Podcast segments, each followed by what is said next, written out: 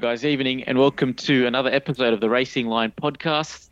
Um, tonight, we're going to be talking a little bit of MotoGP, a little bit of IndyCar, and then, even though there was no Formula One racing this week, guys, there is a little bit to talk about in silly season, and it's definitely relevant to us because it's pretty much all Australian. Aussie So- Aussie hate crime. Yep. So we'll um we'll get into a little bit of Formula One as well.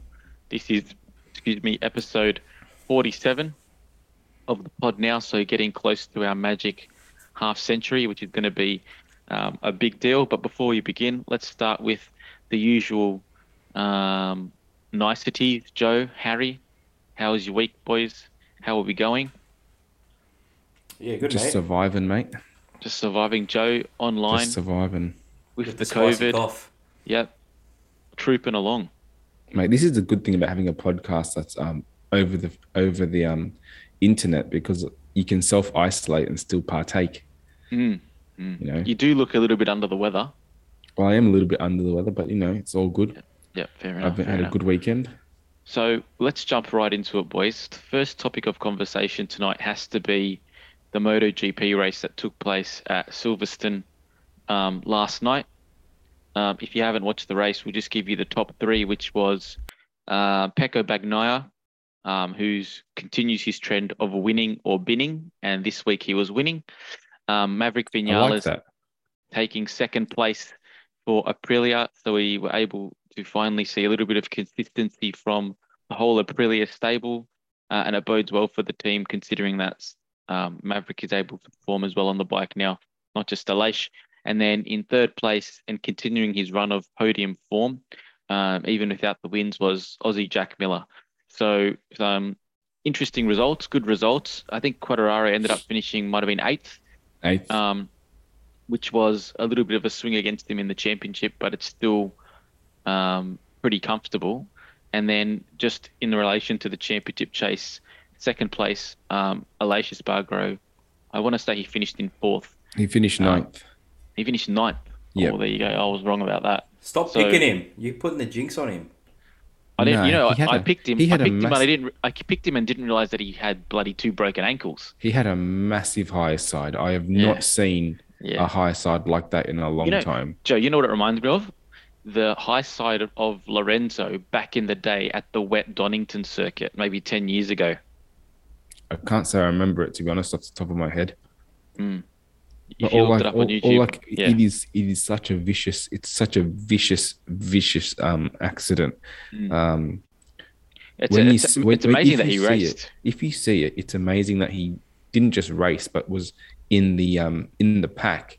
Mm. I mean, where do we where do we begin? Um, all right, let's start from this. So the race was such an intense race that the top ten bikes were within six and a half seconds of each other by the time the race finished. You know, it was pretty much a um, It was a sprint.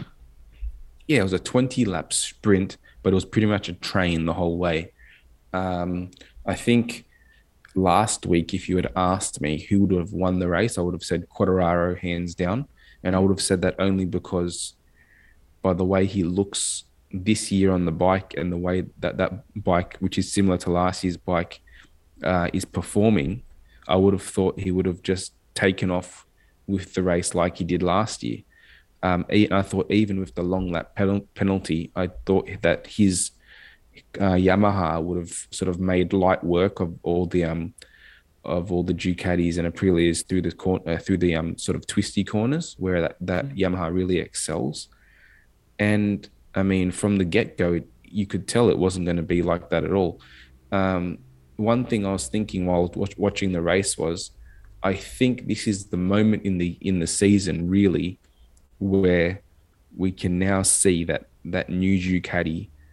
Um, the reason why they went with the it. reason exactly the reason they moved on from it.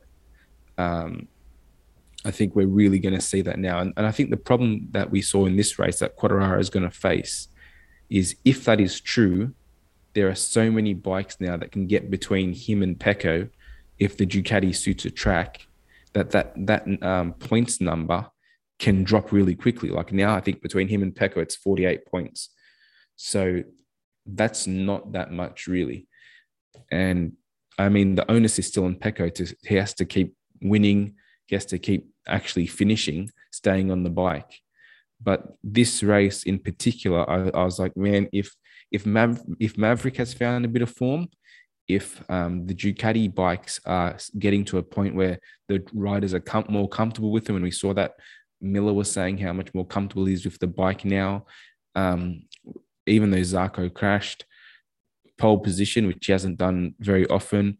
Uh, Martin looked really good on the bike this week. And then even I noticed um, Bastianini's older Ducati is getting upgrades that the new Ducati bikes are getting because he was running the same uh, re-fairing on the back seat. I think they're calling it a, the um, hedgehog or something because it had like some horns sticking on the back of the um of the tail. So I thought it was a really telling race for the for the for the coming season if what we're seeing comes true. Do you think that um like we spoke before the the winter break saying that essentially for this championship to reinvigorate itself we need a few races where um uh, where Bagnaia wins the race and there's a bit of a filibustering that goes on behind him before we get to Quartararo and we essentially saw that this week with a first and then Quartararo finishing in eighth. Does that, with a 49 point differential between the two of them and just under half a season to go, um, does that open up the season again? Because I'm pretty sure going into the second half of the season, the difference between the two riders might have been pretty similar last year until the Misano crash. I think I think what's different to last year. I think 100%. But I think what's different to last year is that there are just more bikes that can get between them. Mm, that's and, right. And, and, well, and that's, I, like that's that's a strength of that's a strength for Bagnaia, right? Yeah. So I think I think Yamaha really have their work cut out to actually bring updates to this bike, mm. um, like it, this season to keep uh, moving it forward. I mean, the, the the hardest thing for Yamaha is that they've only got one competitive bike. There was no more. I think the, the next Yamaha was like in 14th at the end of that race. Yeah. Um. So yeah, definitely put all your eggs into one basket. But when it comes to even testing out parts for that bike, um, it's a, it's it's it's going to be a, a very um, hard slog. And I think, uh, well, I hope not, but I, I honestly think Yamaha will just put the ball in the court of sort of um, Quartararo's brilliance and hope that he can sort of pull one out. Like if he if he wins this season, it's going to be an amazing achievement again. Mm. But um, like you could you you would definitely hope that they're going to bring you know a, a gun to this gunfight because Ducati's pulling out all the stops. You know they're they're doing everything in their power to get this um this bike into the into it into sort of you know fighting form for the end well, of the season. What what we are seeing, well, what I saw yesterday was that even amongst all the Ducati riders, Bagnaia, Miller, Bastianini, and Zarco, and even Martin, to be honest with you, they were all firing yesterday.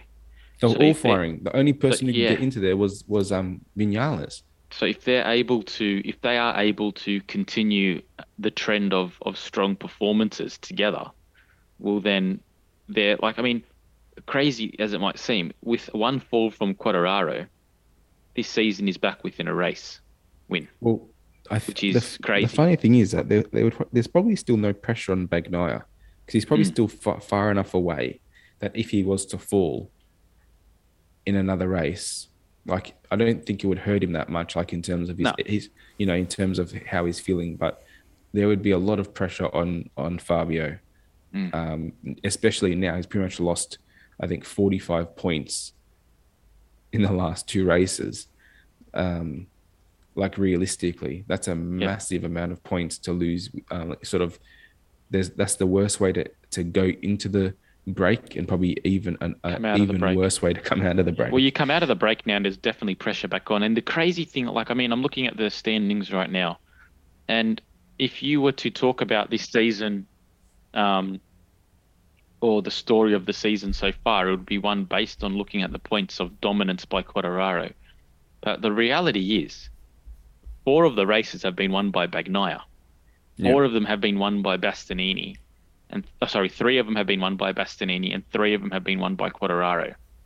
So at this stage, and one by point- Aleix. and one by Aleix. So to the point, and one by Oliveira. So to the point being made by you earlier about consistency, this has been a championship more of consistency, consistency than dominance for Quat at this stage. So I think there's still more than enough races to um, for Bagnaia to pull back um, the championship, particularly if there is, as we saw in uh, you know yesterday, the chance for um, Ducati to stretch their legs.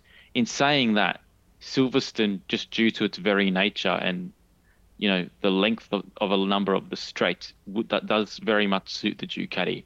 So I would like to see- Year, last year they had they they got smoked by Quartararo. That's that's the part that for me is really interesting. Last year, Quartararo won Silverstone easily, Mm. um, because even though the straights are the straights are uh, relatively long, there's Mm. so much you know curvy parts. You know the whole Maggotts and Beckett section, and just the, the the pace that he can carry through the corners, sort of. Um, uh, last year, the pace he could take through the corners helped him onto the straights where the Ducati sort of had to stop it and then pick it up and then go. Um, but this this weekend, I was honestly surprised how not even not even that that um, they stayed ahead of him, but that by the end of the race, it looked like their tire wear was better. They actually they actually gapped him. Mm. Um, all the Ducatis that were left in the race, um, and then it was then it wasn't even just the Ducatis. Then we saw, um, I think it was Oliveira come past him. Rins was past him. Even Aleix on the last corner of the lap dive bombed him to to even try and try and get him as well. So Can I ask what Very did interesting. what I can't uh, what did qualify this race? who? Quartararo. I think fourth. That's going to be the biggest thing I think. So Second that's row. going to be that's going to be the biggest story for this season. I think if if we see But he got to second off the start, Mm, if he but and if he he's to able his long lap.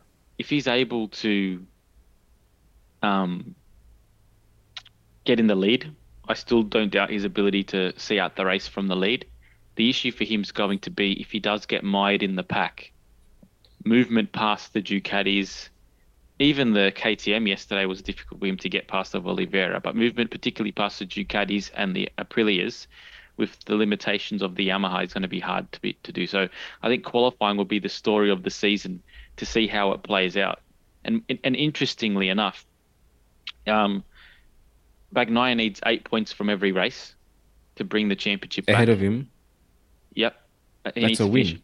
That's well, it's seven points for a win. I'm pretty sure. So, you know, if he's able to put together a charge, well, he needs to win. That's the thing.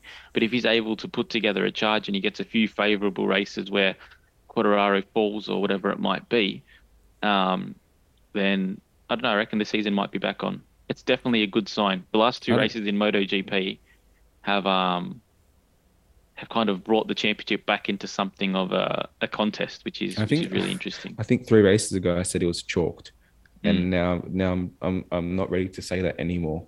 Mm. Um, as the ped- as the pendulum is swinging. Uh, one thing I also wanted to bring up was Maverick. I yeah, mean, that has to be the talk of it. that has to be the, the the really the rider of the weekend, even though he didn't win. Mm. And um, I was wondering why he had such a bad start, and apparently his his launch device didn't didn't engage at the start of the race. That's why he got he started second and got dropped back to sixth. So he wasted a lot of time having to come back through the grid. Mm. Um, but that that yeah um not Yamaha that Aprilia with the um the way that it saved it uses its tires and the way that he looked at the end of the race, I reckon if um he hadn't had that launch problem and he's had that launch problem like tw- two races in a row now. Uh, if he hadn't had that problem, I think Maverick's back, and I mean that's that only makes um the rest of the season more interesting, and then even probably Oh, I don't think I don't think he's back for this season. I think Oh, not to next- not to win, yeah. but like just to throw himself in the mix, just to Yeah. get in people's way. Yeah. Um, I mean, it's great for Aprilia if he can find this form and then take it into next season. You'd probably say that they would they would could be favourites for for a team's championship next year if, if their two boys are, are performing like this Mm. by the time the season ends. Um, but I mean, th- I think this is what most fans have been waiting for from him for a long time. and I was sort of preaching patience at the start of the year when you're a bit impatient. Um, but I think now he's really gelling with the bike. This is his second um, podium in a row as well uh, on that bike, and and it wasn't that it wasn't it, it was a hard race to be consistent. And it was a that was a, a really hard race for anyone involved. And for him to move through the grid like he did in the last five laps i think he was sitting like fifth or fourth or fifth with five laps to go.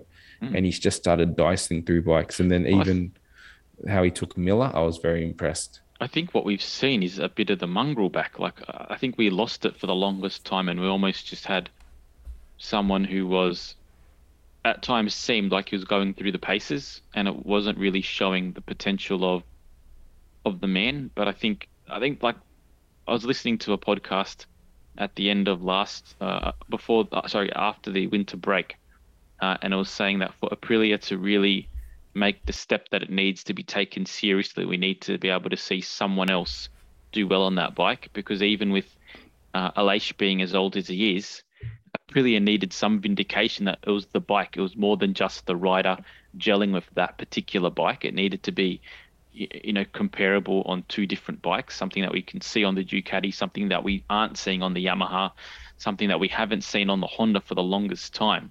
So for Aprilia also to finally see some, uh, like both riders within their stable being able to see success, and for particularly for Maverick to pick up and take you know pick up the gauntlet and run with it when Aleix was injured. Uh, bodes well for number one the the formula they've got working with that particular bike and and the trajectory of the team moving into next year. And I think that has to be um, what the team's considering because um, that's you know it's real you know it was really good to see. I mean, apart from the win, and I don't know, it was interesting because I picked up the race at the end and I saw that there was like a a warning sign or the or the exclamation mark next to Bagnaia on the last lap. I don't know if there was an incident between him and Nakagami. Um, no, he had. Um, I'm pretty sure he just had track limits warnings. Oh, I see. Okay, and um, I kind I of thought that, that the race. there might have been a penalty that was incurred. But no, it's really good signs for Aprilia, great signs for Maverick, and I mean he's still really. That's the thing we forget is that he moved through, from Moto three to Moto two into Moto GP at such a young age. I mean he's still relatively young, so this is this should be the when this bike comes into form, and it should come into form next year as a title contender. He should be the one leading that charge, not so much Aleix. Um, I mean, um, that's, so this that's form's the, good to find that's the crazy thing. We forget that he actually is like he's of that level of Bagnaia and Quartararo on his day. Um, and like we, we always say it, his highs, like his high is so, probably so much higher than Aleix. He just mm. needs to be comfortable, needs to have an arm around him and sort of be supported. And I think Aprilia has really given, shown him patience, shown him time, you know, put no pressure on him to perform. They've just let yeah, him literally learn. zero pressure no pressure. And Aleix having all this success, all this success has probably given him given him even more time to have no pressure because they're getting the results that realistically the team needs just to sort of you know to to um sort of you know have good vibes but not actually need um need Vinales to actually perform. So now that he mm. if he can actually start performing, you know, all on, on his own, that's that's honestly just gonna bode so well for next year, especially considering they're bringing four bikes next year. That's well, that was the point that I wanted to talk about next. So, what does this mean for Aprilia moving into next year when it seems like the consistency of the bike will be that much better? Having the data from four teams, who are the other two riders that are going there? Miguel um, Oliveira, Miguel Oliveira, and um, I think Raul Fernandez. Yeah, so you've got or you're going to have be Darryn Binder, but you're going to have sure you're going to have three race winners in that stable on a bike that is awesome. Um, I mean, it's scary. It's actually scary. Yeah. For the te- for teams like um, Yamaha, particularly Honda, as well. Look at Honda. Kind of that have had you know the longest run of success that was probably taken for granted just due to the the skill of Marc Marquez. Getting back to the top of the leaderboard or back on top of the totem pole is not going to be an easy feat. And it's only going to be that much harder when you've got a team like Aprilia that is you know, embracing the expansion that we wanted to see from the likes of Aprilia and Suzuki over the last couple of years. So, I mean, MotoGP is losing um, Suzuki. Suzuki. But by having Aprilia firing and, and having them being willing to invest and, and kind of expand their team, I don't know if we're losing a whole lot. Um, No, I don't think so. I mean, Great. I, I, I think Suzuki uh, uh, Rins this weekend looked really good. He definitely burnt his tires out mid race and he faded at the end. So, so watching him, you know, in the top fight for most of that race, I was actually sad that we are losing Suzuki. One thing I, I think that's becoming very, you know, apparent is that the Japanese bikes or the Japanese manufacturers aren't aren't pushing the innovation of their bikes at a rate that that the Italian ones are at, at the moment.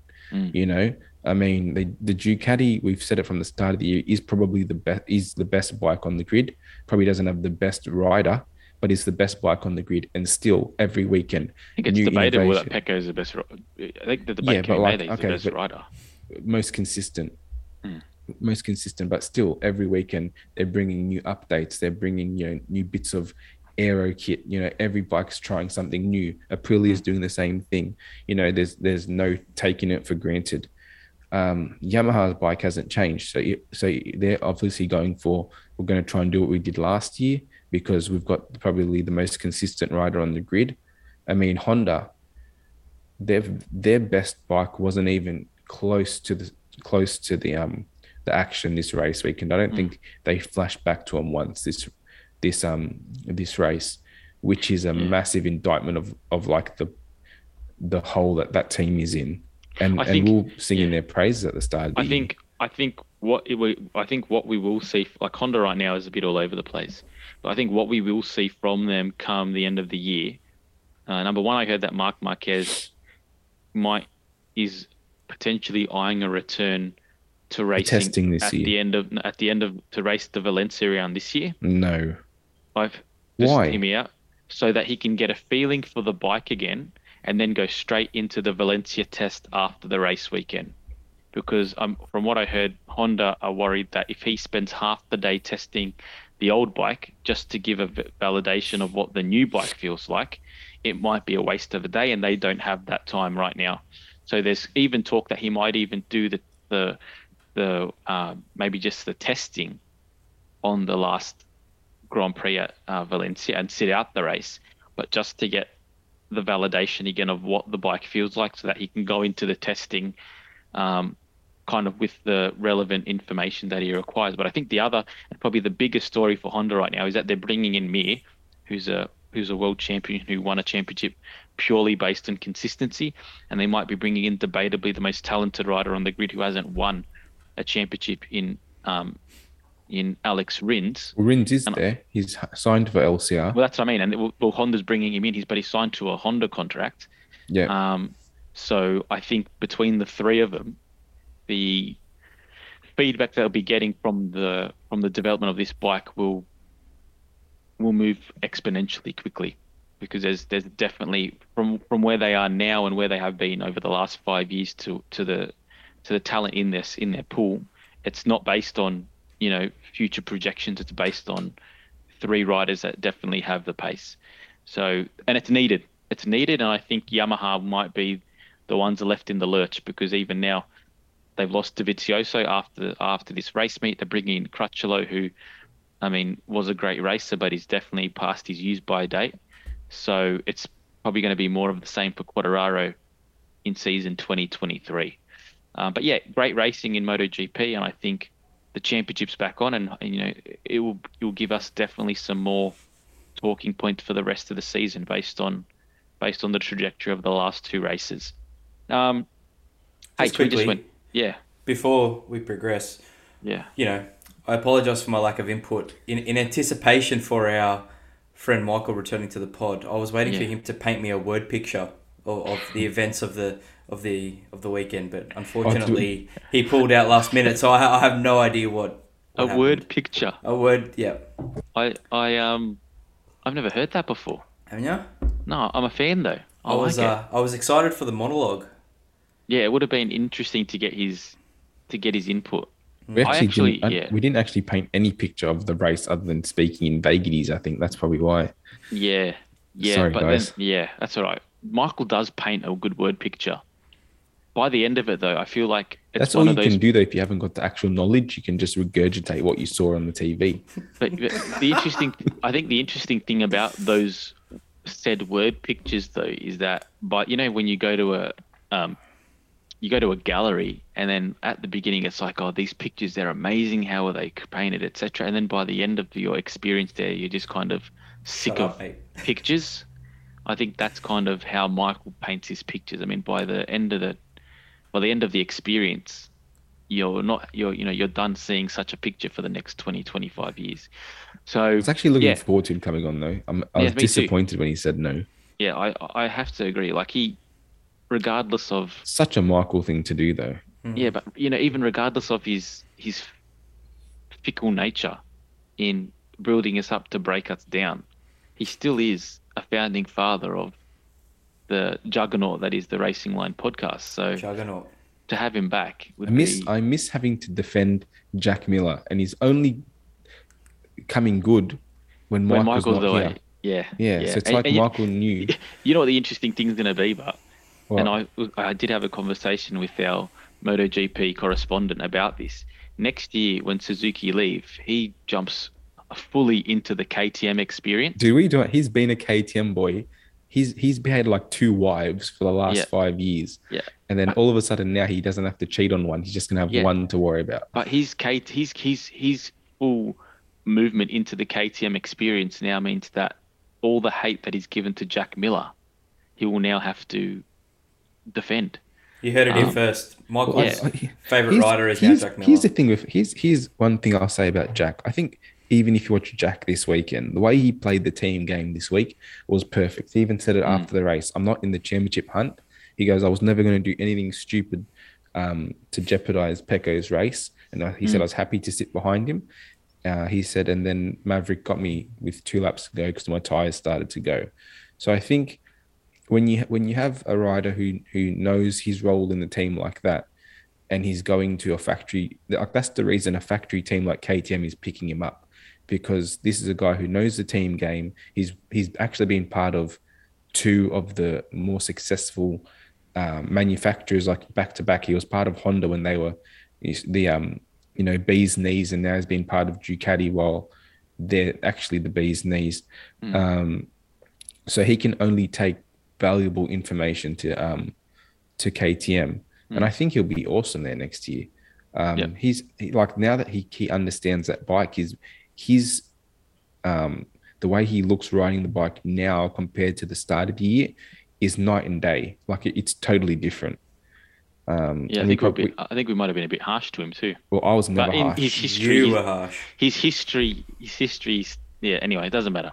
Fourth in the championship history. What? Yeah, nothing Yeah. wrong with that. any anyway, um, but that's good. Uh, yeah, hopefully we do get our valued MotoGP correspondent back on the pod soon to just just to give us the insight that we've we've been lacking over the last couple of, of months. So let's move into our second talking point from the weekend, and um, it's probably been our kind of love affair of the last couple of months, and we've kind of tried to talk about it every chance we get. But IndyCar keeps coming back weekend after weekend, and for anyone who doesn't like IndyCar, who who's kind of keeps saying, you know, why are these people talking about it every week? Unfortunately, Harry, it keeps delivering the goods. So until it stops delivering the goods, all we can do is talk about and reflect on those goods. Yeah, Now you're making a word picture. Now you're making a word soup. Too many words. Mate, I was watching that race today, and I just couldn't believe what I was seeing. It was Yeah. outstanding. Before actually, before I take your reaction, because that's what I want, let's just paint a short, just a, a sketch. Um, so if you haven't watched the race, um, the race was won by um, Scott Dixon, Dixon. followed closely by our Oz, uh, our New Zealander Scotty McLaughlin. Australia, And New Zealand killing IndyCar, by the way. Yep, yep. So two New Zealanders, first and second. Third place went to Um, was it Christian Lundgaard? No, Alex Palou. Lundgaard. Oh, Palou and Rossi. Palou third, Rossi fourth, Herta fifth, Lundgaard sixth. And in relation to the championship, if you've got interested in IndyCar and have been following it, the two key protagonists, Will Power and Marcus Ericsson, uh, both had some late drama. Will Power finished in 11th, and Ericsson, I think, might have got a DNF with two or three laps to go. So, again, the, have you seen the standings? Yes, the complexity six of points. the championship. Well, I think between the top six up to Palou, it might be 39 points. So going into the last three oh, yeah. races of the season, uh, because there's three to go, um, between the, the between the top six, you know, everything is still to play for. So H, I'll get your reaction first. What did you make of the race in Nashville? Mate, firstly, that track, over a bridge, everything like mm. insane. Um, you know, I remember when Sydney was trying to bid for Formula One I think it was last year when Melbourne was cancelled again. They were saying they were going to race over the bridge, and I was like, that'll never happen. But seeing seeing it over the Nashville Bridge was pretty epic. Um, yeah. Some of those sectors in that track, though, like they were trying to make moves, and it was so tight. They were just crashing. Like I, I, don't, I lost count on how many bloody yellow flags there were. Does it's any... pretty rowdy. Hmm. I think the interesting thing was IndyCar is there's a lot of street circuits. There's a lot of narrow, twisty. Like it's. I wouldn't say that any part of that circuit was unfamiliar territory for any of the drivers based on what they've raced in this year and in previous years. But for whatever the other thing to take into consideration, it, it rained pretty heavily before the before the race, and that's why the race was delayed. So whether there was a lack of grip that kept being underestimated, or whether I mean, I think the... I think that is the worst of the street circuits in IndyCar, though. Yeah. Like if you think about it, like even think about like Long Beach, I think was Toronto where we were before. There's mm. a lot of 90 degree corners, but they're, they're usually it's either a very wide corner coming into a narrow corner or a narrow corner coming into a wide corner. Mm. But I think a lot of the problems on that track, and I, I I thought it was a great race, but I thought the incidents were getting ridiculous. Um, well, yeah, the problem Diffie, is, is that Leigh Diffey said last year there was nine incidents, so it's yeah, obviously so got a history of. Yeah, so it happened last year, it happened this year, but the thing is, it's always a, a really tight. It's a tight street coming onto another ninety degree tight street, and then there's also a bundle of tires as well. Mm. So either try and push the fence back and give it sort of a bit of an arc, or um, or you know don't use that corner because I think it actually like I think this race, the spectacle of the race was hurt by the amateur look of some of the incidents. I, I wouldn't go that far. I'd probably say that the it, race. I, I, didn't. I didn't like it. I didn't like yeah, I just think it, it was. I think the nature of the track is difficult, and I think it was a perfect example of safety car breeding safety cars. Mm. And there was a, a number of drive like like it's getting late in the season. There's a number of people trying to make something happen this season. There was a number of people buried in the pack, whether it was Power or whether it was Grosjean trying to make like everyone or Newgarden trying to push through. There was a number of drivers out of position that were definitely yeah, but forcing you, the envelope. Think, if, and if I think the safety cars just kind of exacerbated like their antsiness, and they thought, oh, this is I've got to make the moves mm. now to get back to the front. And, and what we ended up seeing was just a little bit of it was amateurish, but at the same time, like I love the I love how raw the racing is, and I love how just through the the very formula of the sport, this kind of passing in a, a racing category is still accessible. And I think the other awesome thing to see was when like when these o- overtakes were happening, going into the next corner, you had the car that was overtaking on the inside, the car that was hung out to dry on the outside, and both of them were drifting, trying to get on the gas mm. to to kind of hold position or to make like it was just it's it's so gnarly. Um, and yeah, and that but that's all well and good. But when, your ping is so have, bad right now, mate. Um, uh, I said, well, that's all well and good, but when you have um, two of your sort of championship favorites impacted in the same incident. You have um, Pato O'Ward's gear, gearbox break, and then he hits Will Power, who then has problems with his car as well from the same incident for the rest of the race, um, because the the cars actually can't fit around the corner quick enough, so they just stop, stop, stop, stop, stop, and, and then one guy hits him at the back. I feel like that is not a good look for the sport. Um, and yeah, when the racing is was good, it's when the racing's good, it's good. But I feel like more so than any track, except maybe the last corner at Long Beach, there was too many corners on that track that were just were just too tight, way too tight.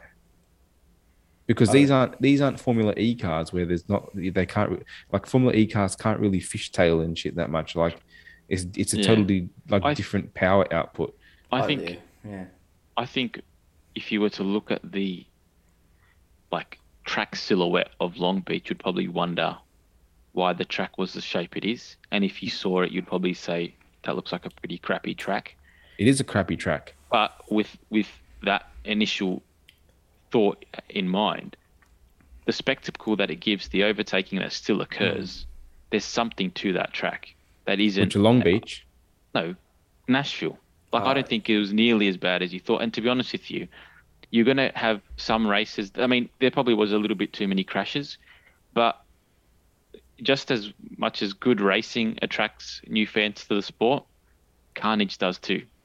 And I think this was probably an example of um, a little bit of carnage. And and I think I feel like you always need crash highlights for your end of season review anyway. So But they were shit crashes. this, this will Yeah. be the But I think I don't think it's even the the the severity of the crashes or whatever. I think it's Mm. all those incidents kind of bring the field back together, and it's yeah. you know they're, they're still racing to for the win on lap lap eighty of eighty. Do you know what I mean? Like they were what half a tenth less separated, but at the finish line, like Yeah, awesome. that was, it was a close finish. The other thing is going into this race, there was still mathematically a very good chance for nine or ten of the drivers to make a push for the championship with four rounds to go. Hmm. And again, like four rounds is not a lot, and everyone was like no one was settling today. And I think that was the first time this season we've we've seen, you know, everybody that can make a push, do everything they can to make the push, and I think that just leads to tight racing, and you know, people will make mistakes. I mean, Newgarden made a mistake um, with Grosjean. We saw the two Andretti guys go a lap down in the first ten laps and somehow co- come back to finish fourth and fifth.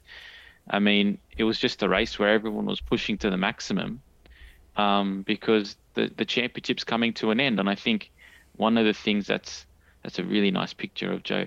Uh, I think one of the things that um, have to has to be considered in IndyCar just due to the nature of the short calendar relative to something like Formula One. Hmm.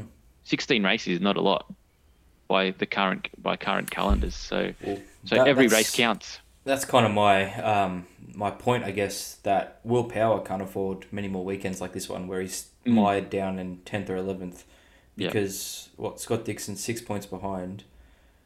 Um, mate, it's going to go right down to the wire, but he cannot Yeah. afford another weekend like this one. That's for sure.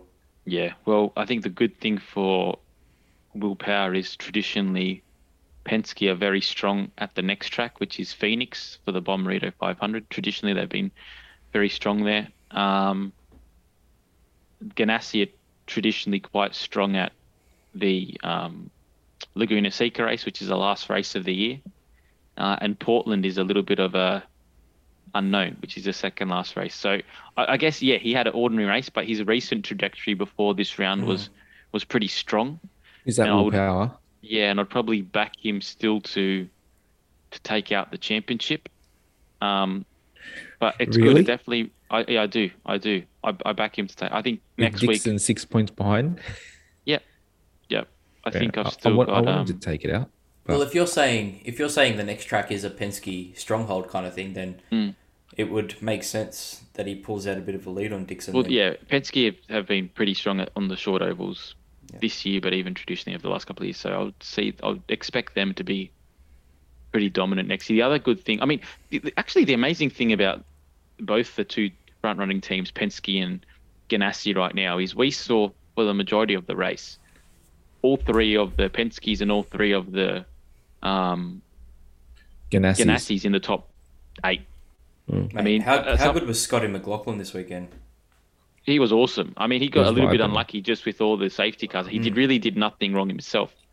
Um, but he, that's probably an off-season conversation. Just to, it's almost like he's done his rookie year, he's done his sophomore year, and he's kind of in a position now where he, he. I mean, even by his body language, I think his body language and his rhetoric in in interviews, but also on social media, is now that he is an IndyCar driver. Yeah. He's not someone who's come from supercars to IndyCar. He's an IndyCar driver.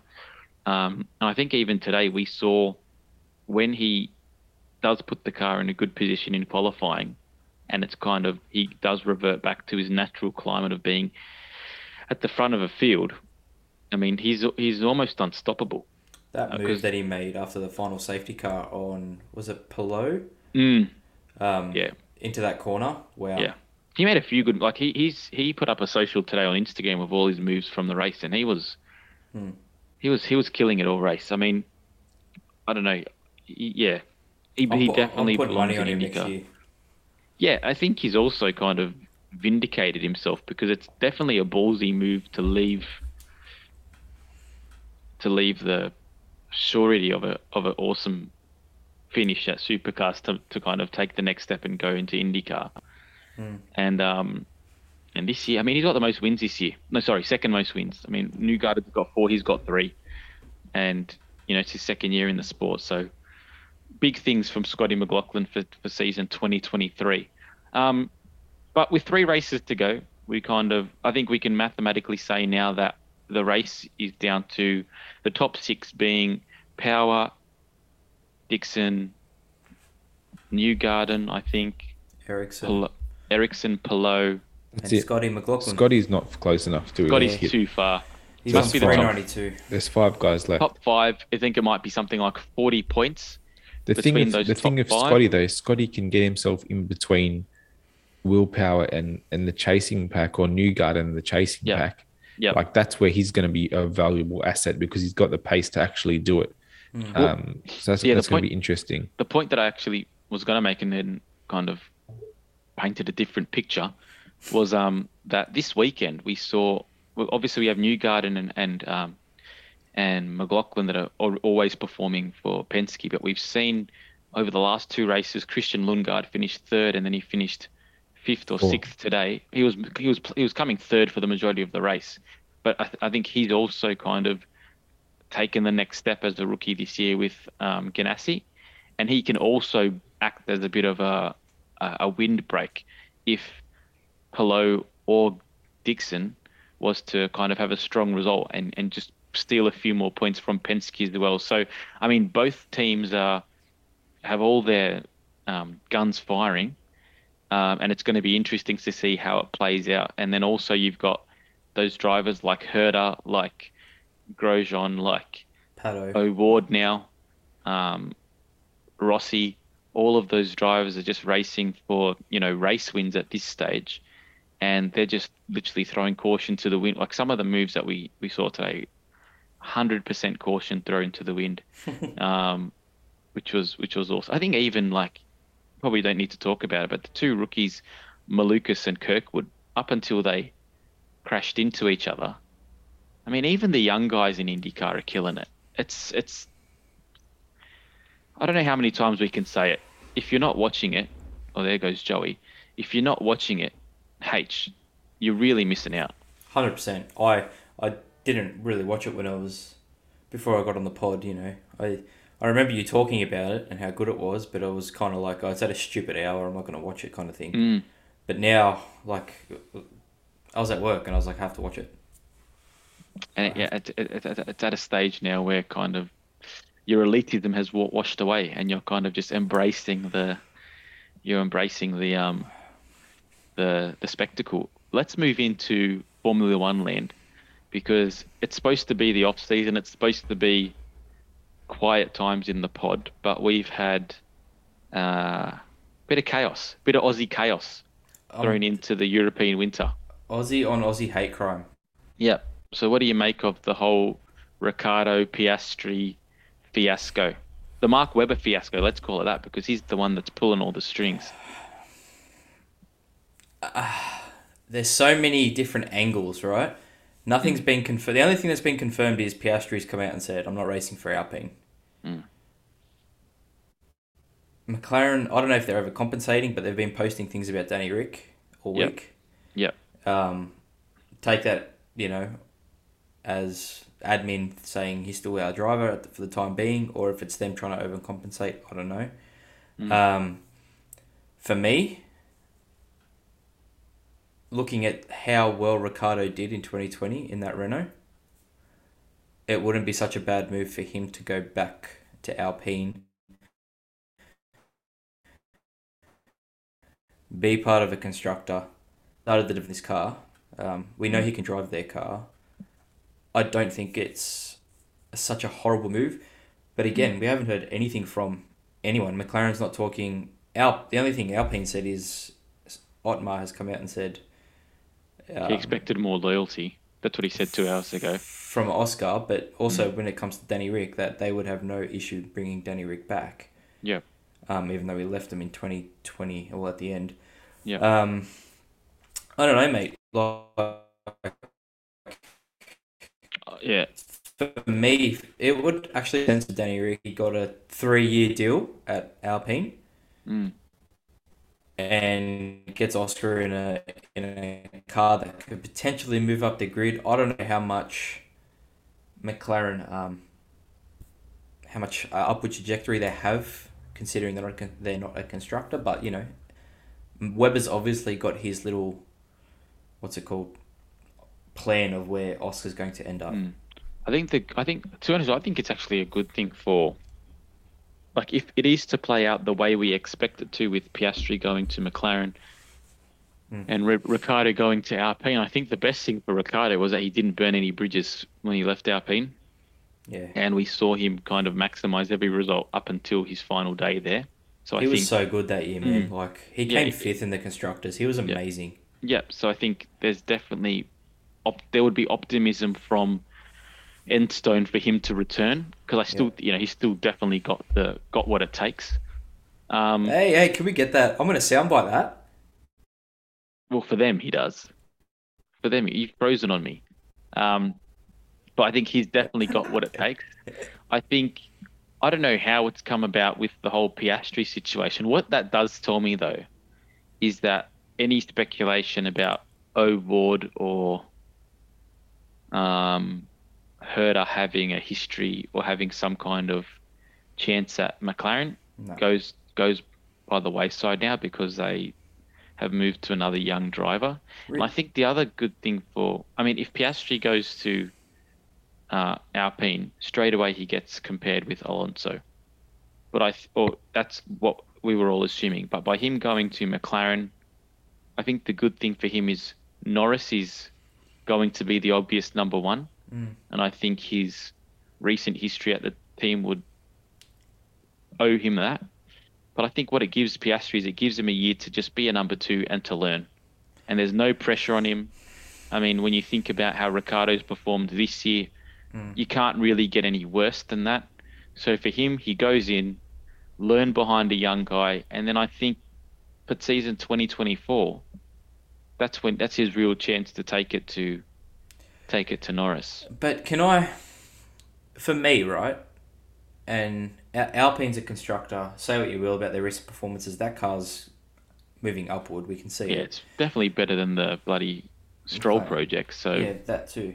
But if you're Mark Webber, you have ties with Red Bull, obviously. I hmm. know he's got he's got ties with Andreas Seidl, and that's where this could be coming from, the whole Porsche connection. Mm. But wouldn't you go Oscar into Alpha Tauri for a year next to Pierre, and then Checo retires, or they move Checo on in twenty twenty four, and that's Oscar into the Red Bull seat? Like, do you know what I Um, mean? Like, where's where's where's the option after McLaren? That's my th- my the interesting thing for me is that I think for Red Bull, for them to do that, kind of makes all them. the inve- exactly makes all the investment that they've put into their young drivers like Liam Lawson, up until recently Jüri Vips, all their Red They're not at Bull the development. pro- Um, potentially Also- not. potentially not. But if you look at the people that are running Red Bull, I wouldn't say that they're Mm. the most. Uh, I wouldn't say they're humble. I, I you know, they they're, they they've got a history of sticking to their guns and and kind of trying to make it work with what they've got. So I I, I just don't see how someone who's been developed by Alpine, raced with uh, realistically the Ferrari team or Formula Two, Mm. how they're just going to kind of assume that when they've invested so much money into their own development infrastructure. I just don't know where. Like, yeah, McLaren's a legacy team. McLaren has the history. Blah blah blah. Danny Rick's the only race winner in the last what twelve years. Like, Mm. where where is Oscar's trajectory after? Because you move him out of Alpine, the constructor. You know, maybe the only other seat would be a Mercedes because you know the engine supplier, etc. But again, they've got their own driver program as well. So, Mm. I, I just, for me, the move doesn't make sense for Oscar at this point in his career. It doesn't make sense if you don't think McLaren can get back to where they want to get to. Hmm. If you believe, like, if you think that they can bridge the gap to the front running teams, and they would obviously think that they can do Hmm. that, and they would probably think that by having two bullets in the barrel of the gun as opposed to one as it is right now, that they can do that faster. Um, Do you think they can? In I think- 2022, do you think McLaren has the potential to match it with 2023. No, no, but I'm saying as McLaren currently sit in the next 5 years, do you see them taking it to Red Bull, taking it to Mercedes, taking it to Ferrari?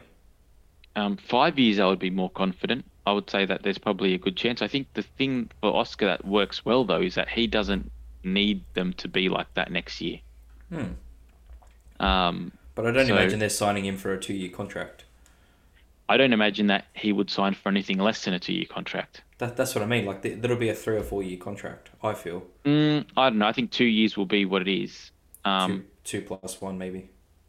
Maybe, yeah, maybe a two plus one, but I think it'd prob- be probably a two-year deal, and I think um, you'd also have to assume that there's been a pretty convincing discussion about where the team's heading, and you also need to take into consideration. I'm pretty sure that their wind tunnel comes online at the end of this year. Yep. Hopefully, that expedites the development process of the team because all their issues are still relating to the aerodynamics of the car. Um, so there's probably a pretty convincing conversation taking place about that team. And there's obviously in the last, uh, you know, I made mention of it in our last podcast as well, but there was rumors about BMW potentially coming back to Formula One as an engine supplier and a connection being developed with McLaren right now. Um, in that regard too, if that's the projection that they're t- selling underneath the table to someone like Webber and Piastri, Hmm. and there's some conviction to that development, then that's what they're selling, and that's kind of that Yeah. works. That works for me. I think I'm hearing, and take this as you will. You'll, and I think I know how you'll take it, but I'm hearing that Danny Rick, if he does go to Alpine, will have a clause in his contract if Mercedes come calling, because apparently Toto has been seen talking to Danny Rick as part of a succession plan. For, for Hamilton, for when Lewis retires. Mm. And that, um, yeah, I don't know. That's Well, I mean, he had a he had one such clause when he signed with them last time as well. Hmm. Um, apparently Bottas was the option that Hamilton wanted because he felt less Yeah. threatened. yeah, well, that makes sense too. Hmm. Um, listen, I think honestly, I think that it works in the best favor for both. Same. I mean, I think it works out better for Ricciardo. The interesting thing will be for him, and this is where it could get tricky for him, if he was to go to RP next year and does not beat Ocon. even yeah, because he spanked him. What was it? I think 15-2 in twenty twenty. Yeah, so if he was to regress and, and, and kind of was to lose to Ocon next year, I'm pretty sure that that would be Yeah. the end of the debate um, as it pertains to his Mm. demise. Um, but in, in, in regards to having a fresh start, a team he's been at, a team he likes, they're on an upward trajectory, it has to be said. I mean, by the time we get to next year, there's probably a decent chance that Alpine and McLaren are fighting over the same real estate for, for both of the constructors, constructors. So that could be really interesting to see as well. If, Um, but if they do make, the, if the, all this happens, yeah, I'm here for Danny Rick being an absolute prick for the rest of the season, and not listening to team orders and all that sort of shit. but the Oh. problem is we've already seen he's played his hand in that regard, and he he's he's a team player. Yeah, but if you're not there next year, who gives a shit? with, well, you could have said the same thing when he left Alpine, but I don't think it's the way he op- I don't think it's in his constitution to act in that particular way. But the way this has been handled by McLaren could potentially leave him with some sour. I don't know. I just hope he Yeah, just fucking fair. does what he wants to do. Yeah, but the other thing is, in order to play that game, Yes, yes, yes. He needs to be closer. yeah, that's the other thing. Like you need to be there, there or thereabouts at least. So it's definitely interesting. I think it's it's it's it's spiced up the the racing world a little bit. Uh, We saw Alpine, Alpine. We saw Albon re-sign with Williams. I think that was a warranted and and worthy re-signing for them. I can't believe he's still there for another year. I thought that there would have been um, other teams knocking on the door for, for his signature, but it's good to see that he's he's rewarded their loyalty uh, with another season. They're obviously making improvements as well, but yeah, it's supposed to be the off season, and, and all we're getting is is is transfer rumors. So Formula One still on the back burner, still kind of giving us some goods. Would you would you think that Alpine say to Fernando take a seat for the rest of the year and Danny Rick leaves McLaren now? No. No, don't think it'll happen. I think because Alpine are probably in a position where they say if our car keeps developing the way it is, we have a chance at fourth this year. Because right now, they're- you'd probably say or that fourth. are McLaren ahead of them. No. Really? Well, then they got to like- they got to fight. They got to Yeah. fight for that then. So I don't think like it's in their best interest to have both of the like they're both driving well, Ocon and Alonso, Hmm. and they want that. Like money's money. Fourth place is still an improvement for them. Um, Can you see Alonso playing the team game but now that he's leaving? I think that'll be an absolute nightmare. yeah. What I actually think will happen is Ocon will get schooled in the art of Shithousery. old school, just old school racing. Yeah. I mean, he's gonna he's gonna realize. I think what he's actually gonna realize, actually, in saying that, Ocon in and of himself has got some thick skin. I mean, his years at Force India with Perez, Mm. if they showed anything, was that he can play the mongrel game as well. So we might have a spicy end to the season. The interesting thing will be to see if Alpine can actually contain it and control it, so that they can maintain that fourth place in the championship. Because there is enough kindling there between the kind of relationship that's developed between mm. those two drivers for it to blow up in their face. And by that face, I mean Alpines, which is interesting. Yeah. Mm. Really interesting. All, all happening in the world of Formula One, mate. But it's all happening in the world of racing. MotoGP's woken up, IndyCar's still killing it. Formula One is just giving us some juicy gossip to talk about in the off season. But the the great thing that we have is that we in six days' time, seven days' time, we'll do it all again and we'll reconvene and there'll be a little bit more juice for us to to mull over. Yeah, and uh, hopefully we have some uh, questions to debate, which will be good. Yep, and and hopefully we'll have Tristan back on the podcast to give us his um, much valued opinion. So Mhm. I think we'll leave it there for tonight, buddy. Yep. Um, again, thanks to everyone for for listening, participating, interaction in the socials are going up ever so slowly, which is great. Downloads are increasing. Um, so all we can say is keep engaging, keep spreading the word.